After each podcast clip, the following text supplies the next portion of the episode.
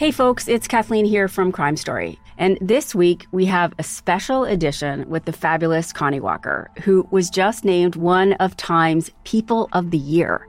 We're talking to Connie about the new season of her Pulitzer Prize winning podcast, Stolen, where she investigates the case of two missing Indigenous women and the crisis of policing in a place where people say that you can get away with murder.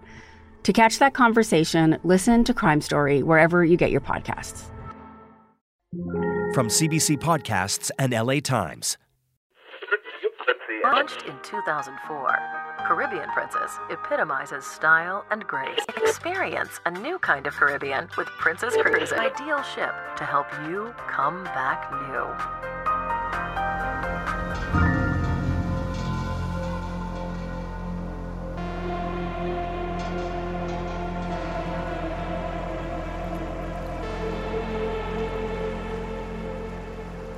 Caribbean Princess is one of the largest passenger ships on the planet.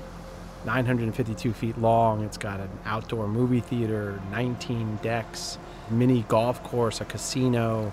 It has rooms for more than 3,000 passengers and roughly a thousand crew. You know, it's this massive thing, which is one part Vegas hotel, one part amusement park. I mean, the entire experience is designed to avoid passengers thinking about things like, you know, where does the trash go? Where does the sewage go? Where do those workers go when they're not catering to me? What keeps the illusion alive is hiding all the bad parts so that the passengers experience nothing but the sort of happy illusion.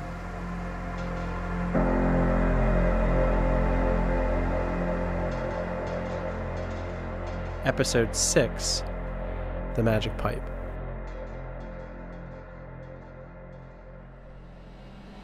How you going? Good. You got a couple minutes? Okie doke. Uh, can you please push standby for us? Chris Keays was 28 year old Scotsman who landed the job of his life starting as a low level engineer on the Caribbean Princess. On his second outing on the ship, they were 23 miles from Southampton, England, and Keays was exploring the engine room. And, and it's important to realize just what these engine rooms look like on a ship this big. It's this three story maze of shiny metal pipes and whirring machines and glowing monitors. And like this whole floor of a hotel. And there were four dozen men who worked in the space. So Keays was exploring a new section he hadn't been to in the engine room. And he came across this thing that's called a magic pipe. A magic pipe is fairly nondescript. Often it's just a hose that runs from one place to another. It might only be six feet long, but it serves a key purpose, which is essentially to make stuff disappear. And that stuff that disappears is the most toxic waste that the ship produces. Keays looked at where this weird jerry rig thing seemed to be running from and to, and quickly knew that this was not what it should be. It was something that had been added to the normal architecture of the machines, and then it dawned on him that this was a magic pipe. A guy like Keays knew what was at stake here. He knew that what that magic pipe was doing was flushing toxic waste into the ocean. And so he quietly left the scene. And when no one else would be around later that evening, he came back with his cell phone and, and filmed it. Keays knew that this was a big deal. He had just come out of maritime school. He was well trained and he knew this was a serious crime that he, he was witnessing. I spoke with him later and he said his first thought was, This is ridiculous.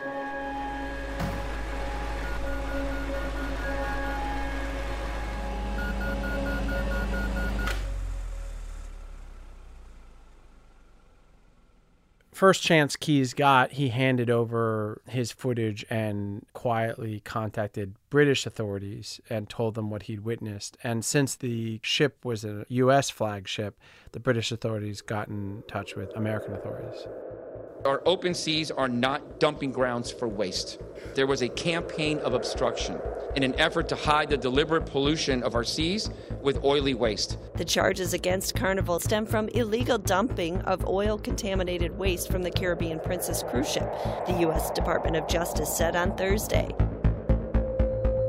This was a huge deal. I mean, the Carnival Company is a multi billion dollar company. It's got the best of the best lawyers and lobbyists and inroads on Capitol Hill. And so to open up an investigation of any of their ships was a serious matter. Leading the investigation for the Department of Justice was a guy who'd done this for decades. He's kind of the best and most known prosecutor of these sorts of magic pipe crimes, a guy named Richard Udell. My name's Richard Udell, and I'm a federal prosecutor and I specialize in environmental crimes.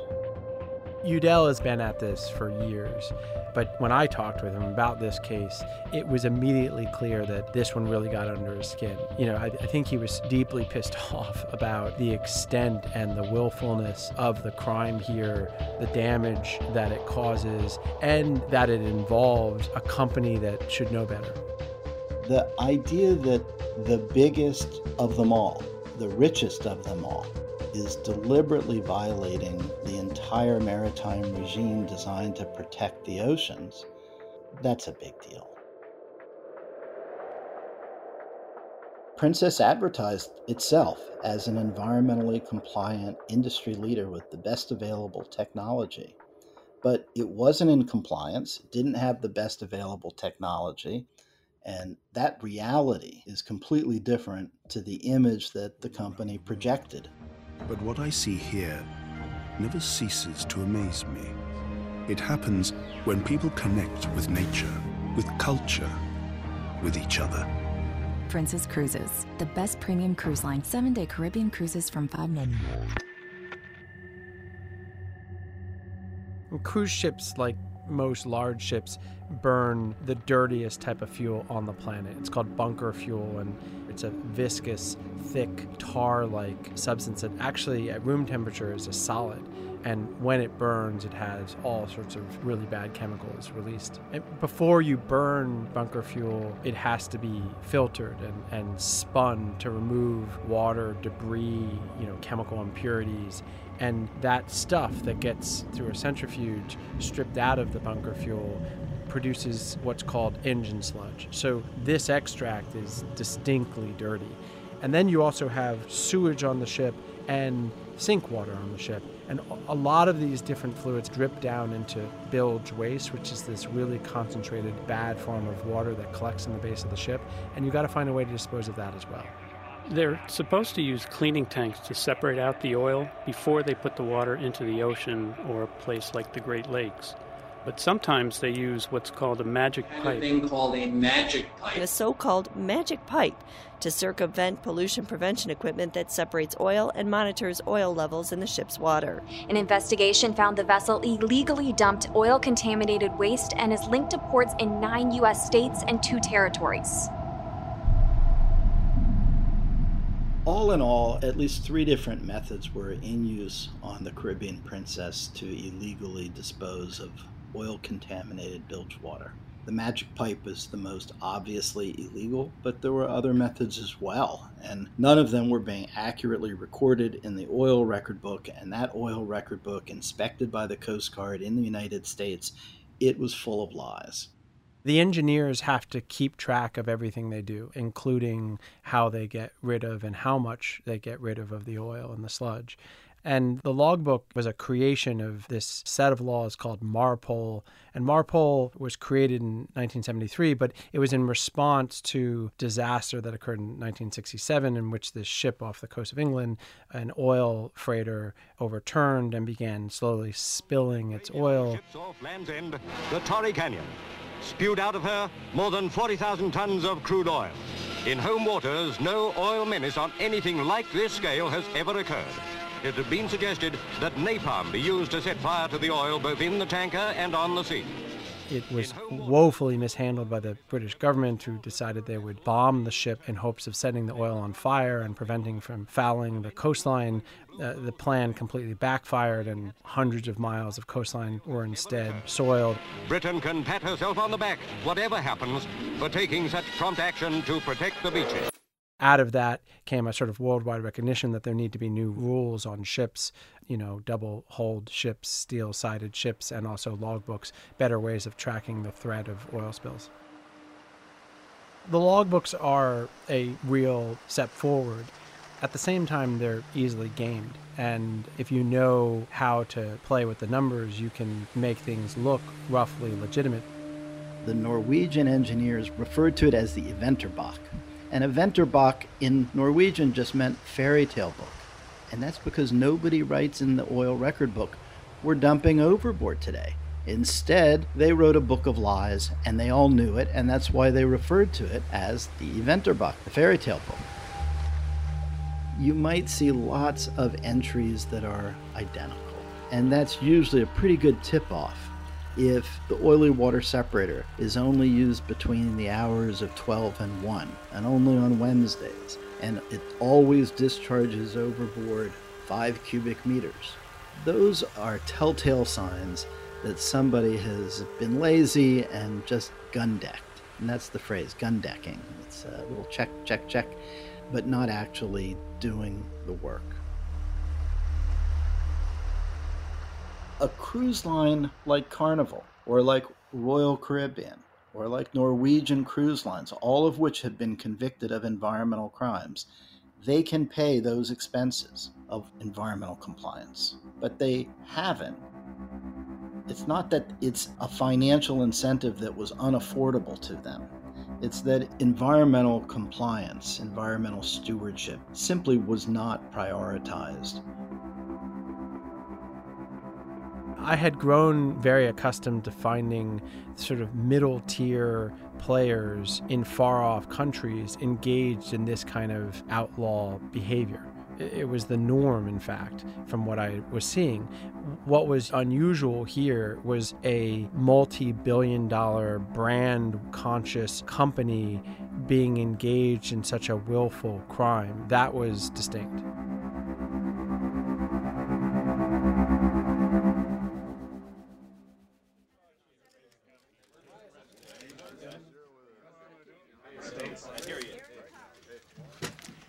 Statement and then be glad to take a few questions and then refer them to our experts here. But virtually every American is familiar with the tragic environmental disaster in Alaskan waters. A supertanker owned by the Exxon Corporation hit a reef 25 miles off the port of Valdez. By today, 10 million gallons of oil covered 100 square miles of ocean. A large amount of thick, toxic sludge has so far leaked from a Japanese a freighter. A thousand barrels of oil a day continue to spill. An explosion ripped through BP Deepwater Horizon drilling. The explosion and fire aboard the Deepwater Horizon and the resulting oil spill in the Gulf of Mexico never should have happened. And I'm deeply sorry that it did you ask the average person about bad stuff that happens at sea, and they're likely going to say something about Somali piracy or the BP spill. The BP spill, much like the Valdez spill before it, are known events because they got huge news coverage, and for good reason. You know, spills are super, super destructive. But the reality is that every three years, ships around the world intentionally dump they don't spill, they intentionally dump more oil than the Exxon Valdez and the BP spill combined. Routine and deliberate vessel pollution is a real problem, and it's been found in studies to be up to eight times the amount of pollution that comes from accidental spills like the Exxon Valdez. That's an incredible fact. And when you think about all the ships out there on the seas, and imagine that a significant percentage of them are engaged in routine and deliberate discharges. That's why MARPOL exists. The shipping industry in general has a massive environmental footprint on the water, in the air, and the cruise industry in particular has a distinctly detrimental impact on the environment, partially because these ships are so huge. You're talking about ships that have sometimes 5,000 passengers on board and that are producing the amount of sewage of a small city. And there are roughly 400 to 500 of these mega ships traversing the globe on any given day. And when those vessels pull into port in some tiny island nation, they can, in one flush, ruin the nearshore waters.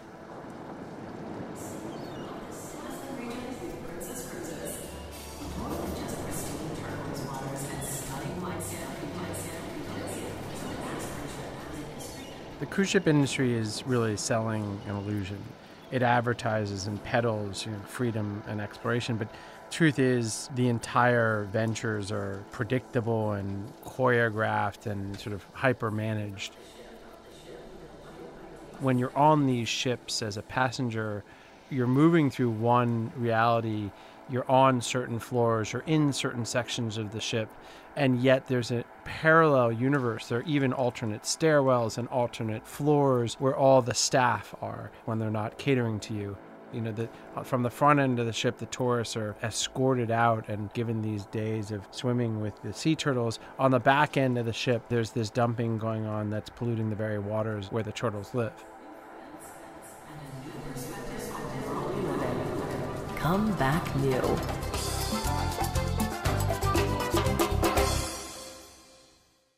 As different from so much else I've done in the outlaw ocean, th- this is not an industry or a realm that lacks laws. In fact, this is part of the maritime space that's highly regulated. But at the end of the day, even with these rules on this industry, the big challenge is enforcing them.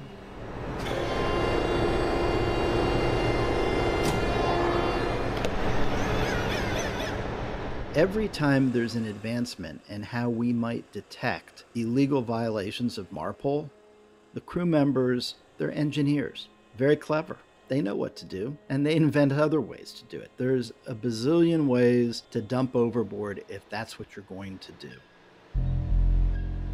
Even a brand new engineer knows about MARPOL. It's what you study in school. There's nobody who works in an engine room that has some confusion here a magic pipe is not a mistake.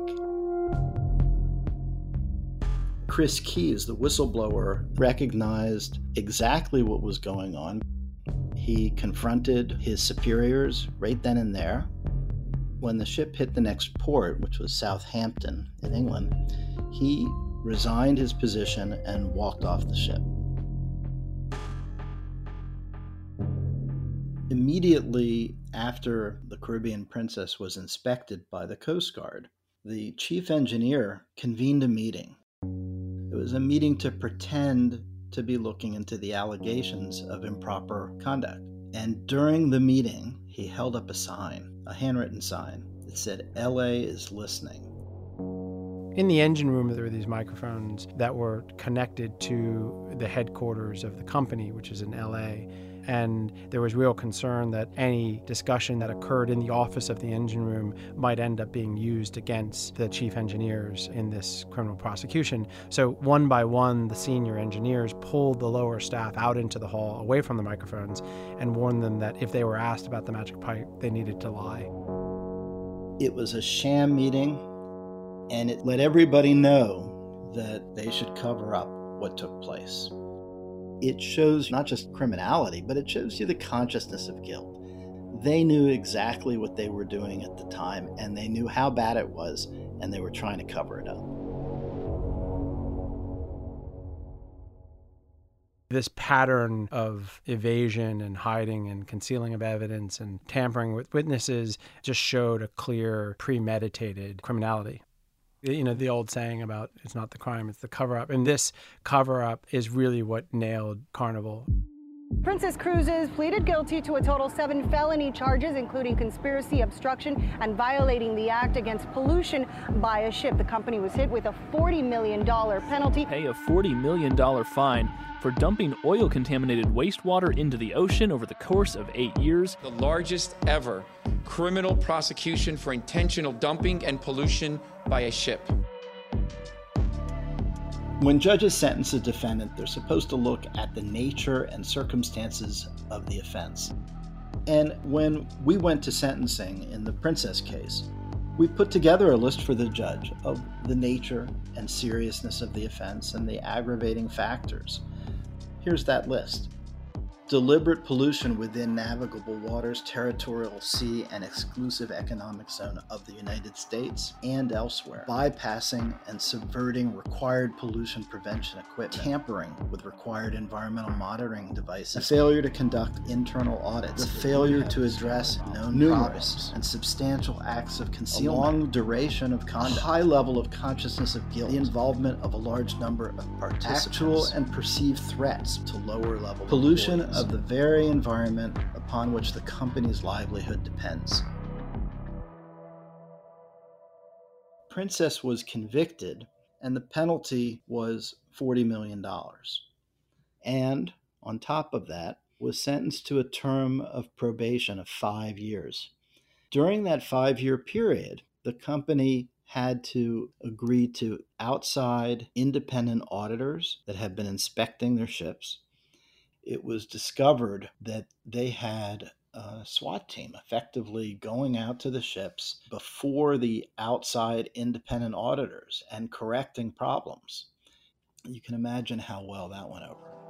A remarkable scene unfolded in a Miami courtroom. The head of the world's largest cruise line company, Carnival, stood before a federal judge and pleaded guilty to six counts of violating probation. Ultimately, the judge approved an agreement by which Carnival pleads guilty to violating probation and pays a $20 million fine. We are very sorry for the inexcusable actions of our employees, and we also deeply regret that our oversight was inadequate. We take full responsibility. Take full. Carnival's initial response was that, yes, it was very sorry that it had a few bad apples. That's not what the case was about. What a case like this is about is about corporate culture. The company hasn't actually convinced its employees that it wants them to obey the law. Environmental crimes are white collar crimes, they're financial crimes. There's something about money going on, and that's the motivation in pretty much every white collar crime. In the Carnival case, crew members were told by their boss, by the chief engineer, that the chief engineer didn't want to spend money on things because it would make him look bad. There was an interesting expression on the Caribbean Princess. In Italian, the phrase is braccino corto. It just means short arms. The chief engineer had short arms because his arms were so short he couldn't reach his wallet. And crew members referred to him that way the simplistic, stripped down set of goals are get there, make the passengers happy, and do it for the least amount of money possible. What this results in is a sort of tacit encouragement to make problems go away, to find savings but don't say how you found them. And that's what created a culture of the magic pipe.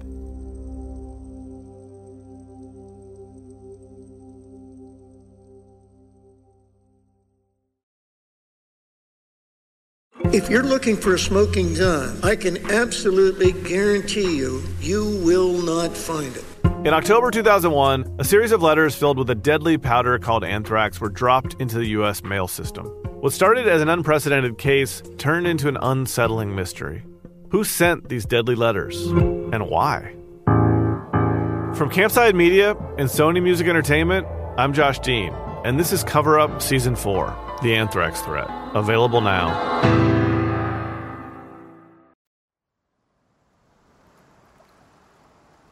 a hundred years ago, this case would have made no sense because dumping was the norm and it was legal and it was standard practice, and all manner of things were routinely dumped offshore.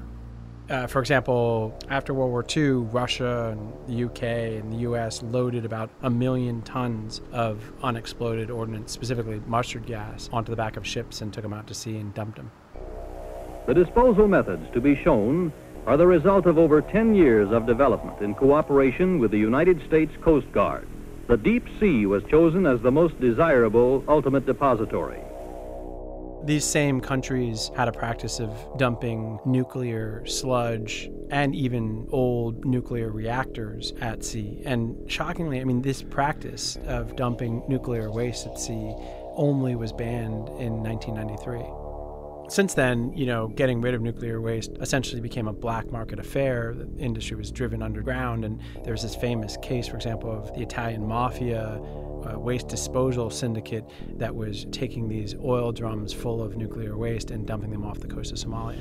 It's the mafia's control of Italy's waste disposal industry that's proven not only to be its most lucrative racket yet, but also its deadliest. Now, Italy faces a toxic waste crisis that threatens the health of generations to come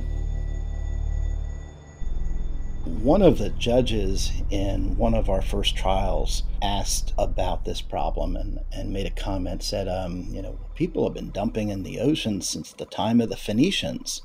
And that's true. That's true. Um, and that's the problem. Many people think of the oceans as this resource that is bottomless but it's not the sort of disappearance of this oil at sea fits inside a larger notion of it'll dilute. You know, the, the saying is dilution is the solution for pollution. And, and the thought there is that this will be watered down in the ocean and no one will know and no one will be harmed. And because we have that outlook on the oceans that it can dilute anything, it almost has this deity like power. You know, it means that through time, the worst type of pollution, the worse it is, the more likely it's to end up in the ocean.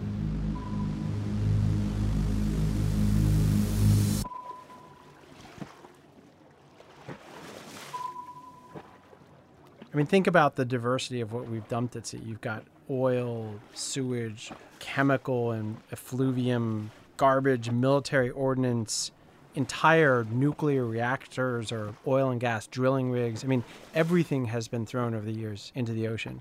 And so, of all the insane things that we throw away in the ocean, one in particular, one type in particular, has really accumulated to an impossible degree, and that is plastic pollution. In an underwater paradise, a plastic nightmare. Diver Rich Horner just days ago filming stunning images searching for fish, but finding an ocean of plastic trash. Every year, about 8 million tons of this type of waste ends up in our ocean. The UN estimates by 2050 there'll be more plastic in the ocean than fish.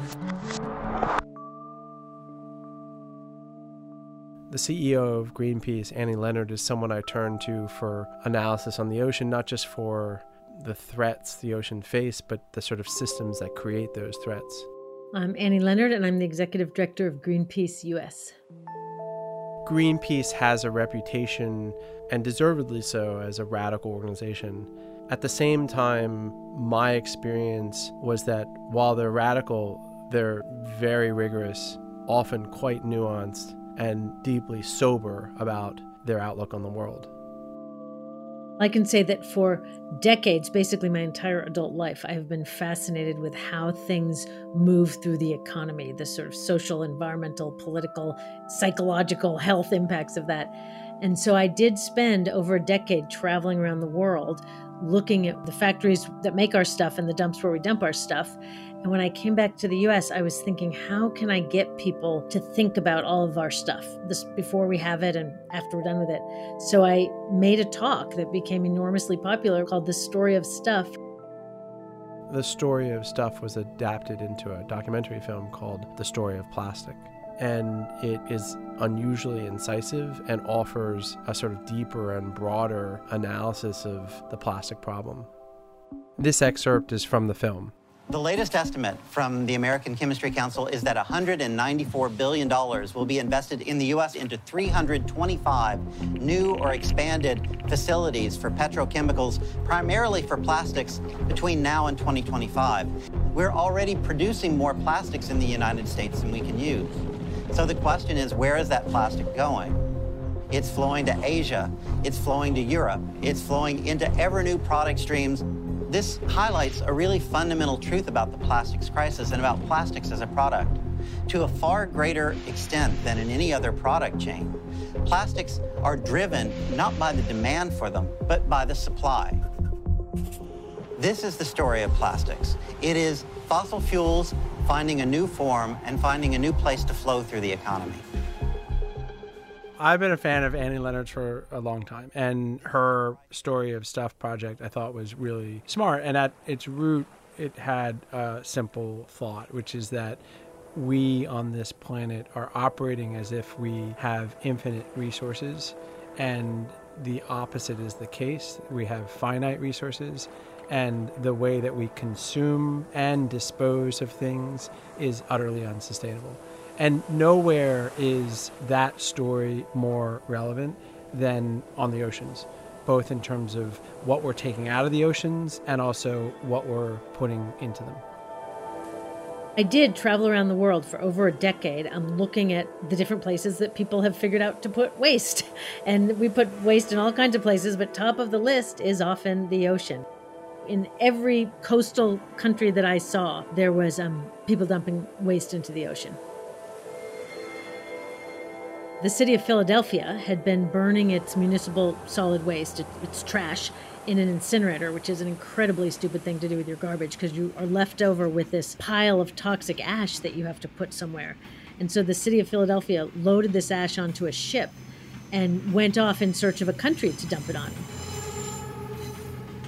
Greenpeace followed it and warned every country it was approaching. And we followed this ship for 27 months. During that journey, when it kept trying to find a dump spot, it three times changed its name, got a paint job. Eventually, in the Indian Ocean, it opened up its holds to reporters and said, Look, it's gone. And everybody said, Where is that ash? Thousands of tons of toxic ash. They said, Where is that ash? And they wouldn't tell. But fortunately, as is often the case, a crew member thought it was concerning that they were bulldozering that into the sea and took photographs of it. It went to the Bahamas. It went to the Dominican Republic. It went to Honduras. And it even went to Cape Verde and Guinea Bissau in West Africa before coming all the way back to Haiti, where it landed on December 31st, 1987. Haiti has a, a lot of coastline, and what little surveillance there is can be bought off very easily. That's the crux of the, the matter often the waste that's in the ocean wasn't even dumped in the ocean at all. It was dumped on the land, it was dumped in the beach, it was dumped in rivers. I mean, everything drains into the ocean. So the ocean is getting waste that's from dust from tire wear on the roads. It's getting waste from agricultural runoff, pesticides and chemicals. What's crazy is that awareness of waste is growing. I mean, everybody is concerned about waste in the ocean, about the need to recycle. Awareness of waste is growing, but so is the waste itself. The amount of waste that the average person produces in the United States is growing and growing. The US has about 5% of the world's population and produces about 20% of the world's waste. We are just a very, very wasteful society and economy compared to almost any other country out there. Americans throwing out on average 10 plastic bags a week each, millions ending up here overall, when you think of the total materials that we pull out of the earth and run through the system, less than 1% of total materials that we pull out of the earth is still in product or use six months later. That means 99% of the stuff that we are mining, logging, harvesting, extracting, 99% of that is waste in less than six months. And that is just no way to run a sustainable economy oil companies compete with each other in taking the petroleum molecule apart and rearranging it into, well, you name it, fabrics, toothbrushes, tires, insecticides, cosmetics, weed killers, a whole galaxy of things to make a better life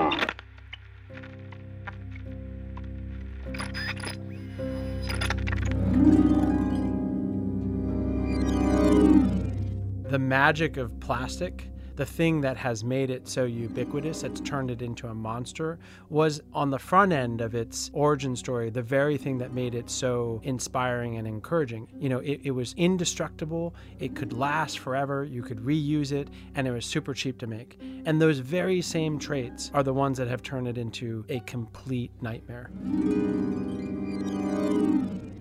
It doesn't break down. It's so cheap, it's ubiquitous and all over the place. And so when it gets into the ocean, it does not biodegrade. It takes forever to break down and it just accumulates in the water, on the seafloor, and in the marine life itself.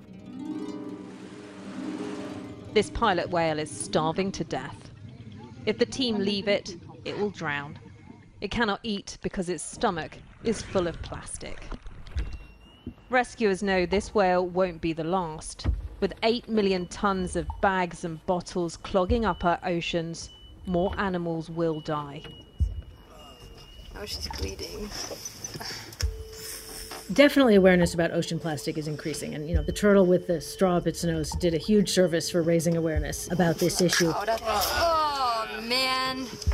Oh, my God. Unfortunately, that raised awareness has not translated into actual improvement in the issue. What we've seen is the plastic industry and the fossil fuel industry that's so closely connected to it doubling down with um, PR and marketing, reminding everybody that plastic is recyclable, which is not really true, um, but which is a very effective marketing technique to get people to feel comfortable buying and throwing away this inherently dangerous product. The reality is that plastic is not recyclable for a number of reasons. One is physically, plastic is made out of these long chains of polymers, and anytime it's heated and reprocessed, those polymers degrade. So you can't make a plastic bottle out of a plastic bottle out of a plastic bottle indefinitely, as you can with other materials like aluminum, for example. So it's technically problematic, but even worse, it's economically not feasible. It just doesn't make sense. It costs more money to collect, sort, wash, and transport and process the plastic than it would cost to make new plastic. And one of the reasons for that is that 99% of the raw ingredients of plastic are fossil fuels. And fossil fuels are so heavily subsidized and so inexpensive that recycled plastic could just never economically compete with virgin plastic made from these subsidized fossil fuels. There's a huge gap between people's perception of how much plastic is recycled and the reality. Um, globally, it's less than 9% of plastic that has ever been produced has actually been reprocessed. That means that 91% of all the plastic that's ever been produced, that is millions and millions and millions of tons, 91% is either buried in a hole in the ground, burned in an incinerator, or is in the ocean. It is dumped somewhere. In many ways, we've won the battle for public consciousness. The problem is that the overall eh, system is just so unsustainable that a little bit of greenwashing here, a little bit of green packaging here or there, it just doesn't make any difference. And in fact, all of this green slogans on products can lead to what we call the rebound effect of people buying more stuff, causing more environmental damage because they think it is a green product. It's great to know that companies like Nestle Waters are well along the journey of recycling. We get it back, we reprocess it, we use it again. We get to make the world a better place. So let's use them over and over and over, over again. Let's use them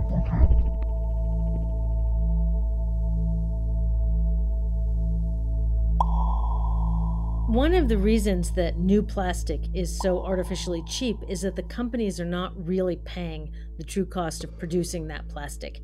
And one of the best examples of that is the pollution that's caused both by plastic production and by disposal. The companies aren't paying for that. The term when a cost is not actually incorporated by the company is that they've externalized that cost.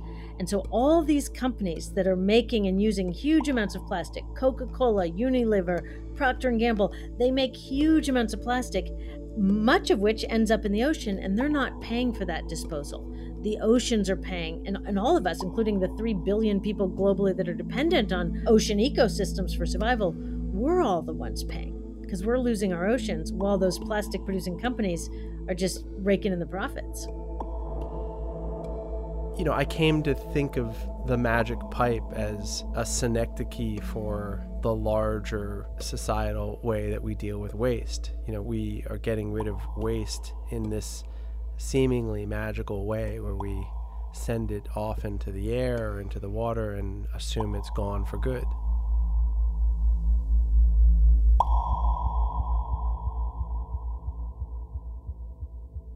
As is often the case with these issues, the disproportionate burden of this problem ends up being on the shoulders of the developing nations. So, not only are those nations least equipped to clean up their coastal waters as this stuff floats their way, but they're also the location where, when we take our plastic waste from the developed world, where do we dump it but the developing world in their very landfills, which of course end up often in their rivers and back along their coastline. I often say that waste follows the path of least resistance. Waste will go to communities or locations where the people there are perceived to not have the political or educational or financial resources to fight back because nobody wants this stuff. And so waste usually ends up in um, low income communities, whether that's in the United States, low income, black, brown, indigenous communities, or overseas. You know, we export a lot of our waste, especially our plastic waste, to uh, countries in the global south, to Asia, to Africa. The way it is, you are a small nation at the service of the so called big brother. So, why should they refuse uh, big bucks to have Haiti as a, a, a garbage basket for the need of the US?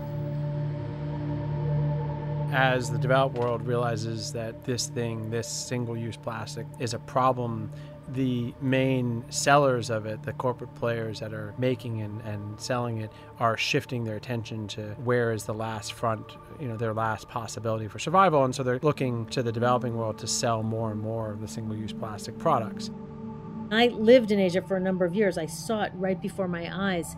Sustainable material, you know, natural clay, reusable stainless steel, sustainable materials that could be used over and over or readily composted were being replaced with disposable plastic. And you see it everywhere. You know, you go to markets in a lot of other countries, just like if you go to Target here as well, I guess, and there's just wall to wall disposable plastic, which is going to end up in the ocean soon enough because these are very short lived items.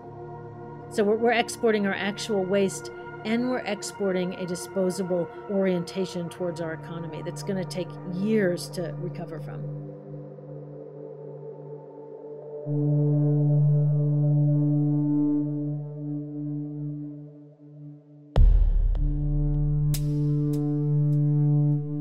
The level of plastic pollution in the ocean has reached absolute crisis levels. Like it is a full on global emergency. And often when people think about plastic in the ocean, they think about large items. You hear about the, the great garbage patch, like it's some kind of, you know, floating mass of plastic. It's much worse than that.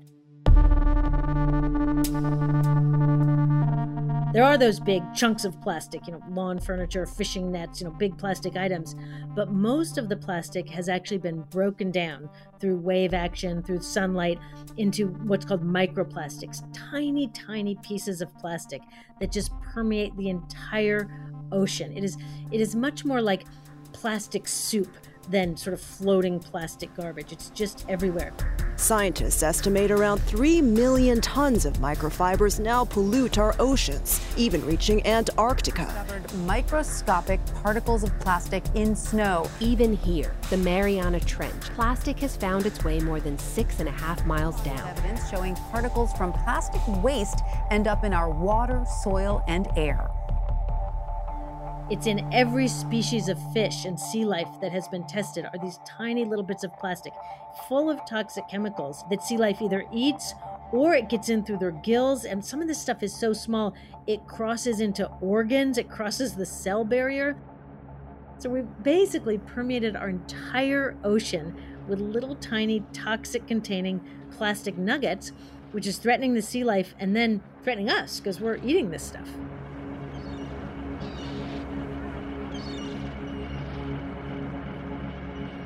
These problems matter because we need a healthy ocean only with a healthy ocean can it serve its many purposes, one of which is the oceans are what provides us with 50% of the air we breathe, and, and they play this important role to clean the air.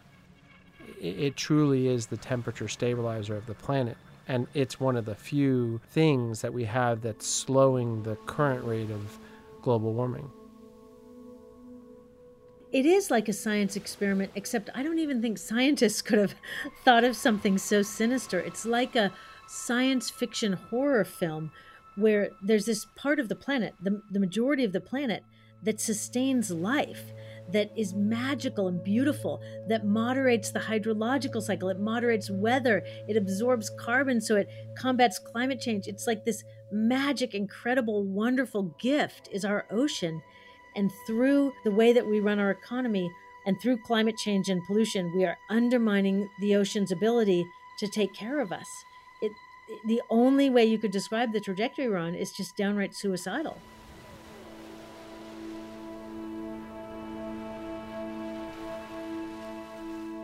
You've got fish stocks collapsing, you have plastic pollution accumulating, you have sea levels rising, you have acidity levels rising, you have mass die offs, you have algae blooms, you have dumping increasing. You have so many different problems that are getting worse, not better. And if these problems were occurring in different places, different disconnected places, and weren't reinforcing each other and interacting with each other, it'd be one thing. But they are accumulating and growing on the momentum of each other, and we don't really know what that means. Scientists talk about tipping points. Tipping points where some damage of a system is so bad that we can't recover. And I worry that we are nearing tipping points on the ocean. The combination of increased temperatures, changing ocean chemistry, depleting the sea life that lives in there, the pollution, we're really pushing the ocean to its absolute brink of survival. And that has enormous impacts because we can't live without the ocean. So I'm extremely alarmed about the tipping point.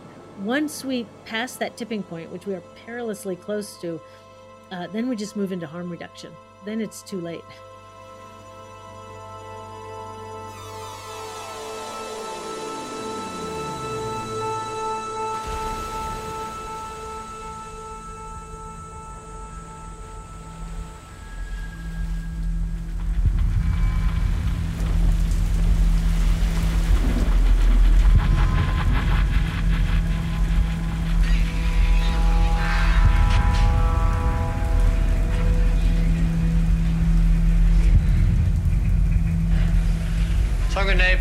Sunrise.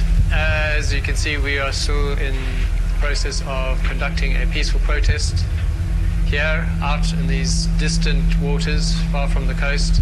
We consider that your drilling operation is not safe. It's not safe for the planet.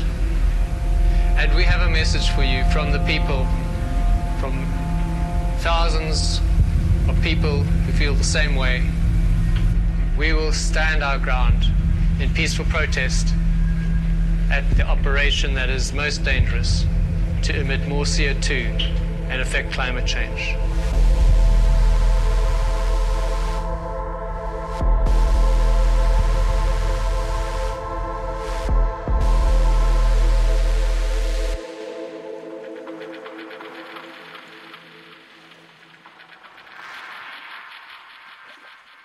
When I started this reporting, I was most interested in chronicling, explaining, maybe even countering the abuses that occur out there. And I started out thinking in a more black and white way of the abuses against the people.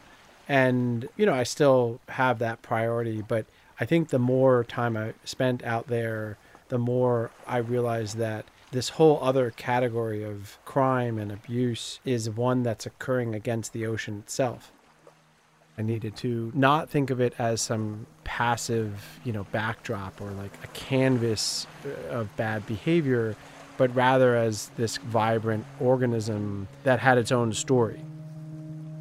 The people uh, on the ocean surface were a bit like sea lice, you know, on a whale. You know, you can focus on the tragedy of the sea lice, and it's probably important, but but you also really need to think about the whale itself. It's not just a surface; it's a thing. It's alive, and I really needed to understand how the parasitic passengers were making the whale sick.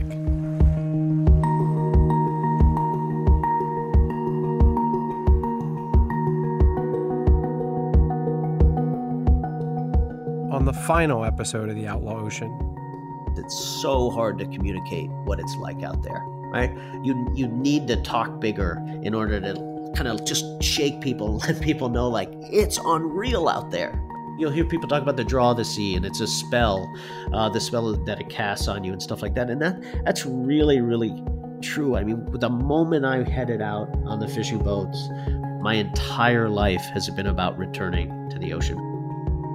From CBC Podcasts and the LA Times, this series is created and produced by the Outlaw Ocean Project. It's reported and hosted by me, Ian Urbina. Written and produced by Ryan French. Editing and sound design by Michael Ward. Sound recording by Tony Fowler. Our associate producer is Margaret Parsons.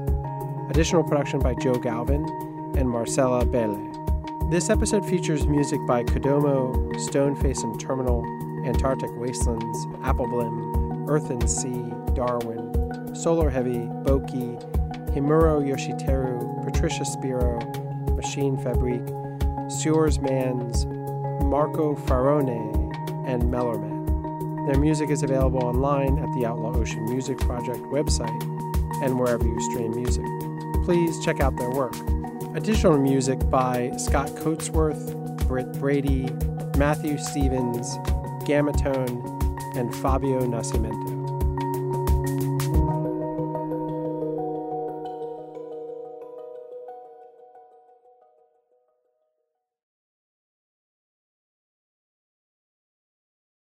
For more CBC podcasts, go to cbc.ca slash podcasts.